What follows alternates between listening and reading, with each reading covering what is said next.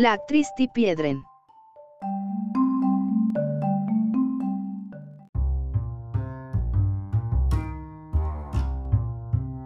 Nacida en 1930 en New Ulm, Minnesota, la actriz estadounidense y ex modelo Tippi Hedren apareció en las portadas de las revistas Life y Glamour, entre otras, Hedren se convirtió en actriz después de que el director Alfred Hitchcock la descubriera mientras aparecía en un comercial de televisión en 1961.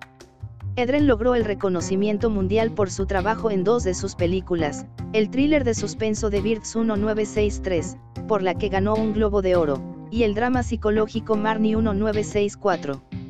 Ha aparecido en más de 80 películas y programas de televisión, incluida la última película de Charlie Chaplin Accountis from Hong Kong 1967, la sátira política Citizen Route 1996 y la comedia existencial Yeard Hackebees 2004.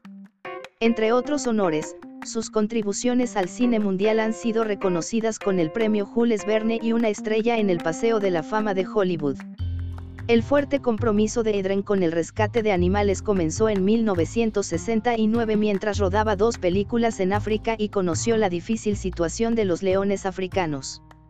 En un intento por crear conciencia sobre la vida silvestre, pasó más de una década llevando Horror 1981 a la pantalla comenzó su propia organización sin fines de lucro, la Fundación LOR, en 1983, apoya la reserva de Schambale, un hábitat de vida silvestre de 80 acres, 32 hectáreas, que le permite continuar su trabajo en el cuidado y preservación de leones y tigres.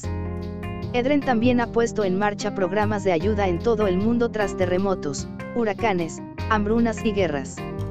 También jugó un papel decisivo en el desarrollo de los salones de uñas vietnamita estadounidenses.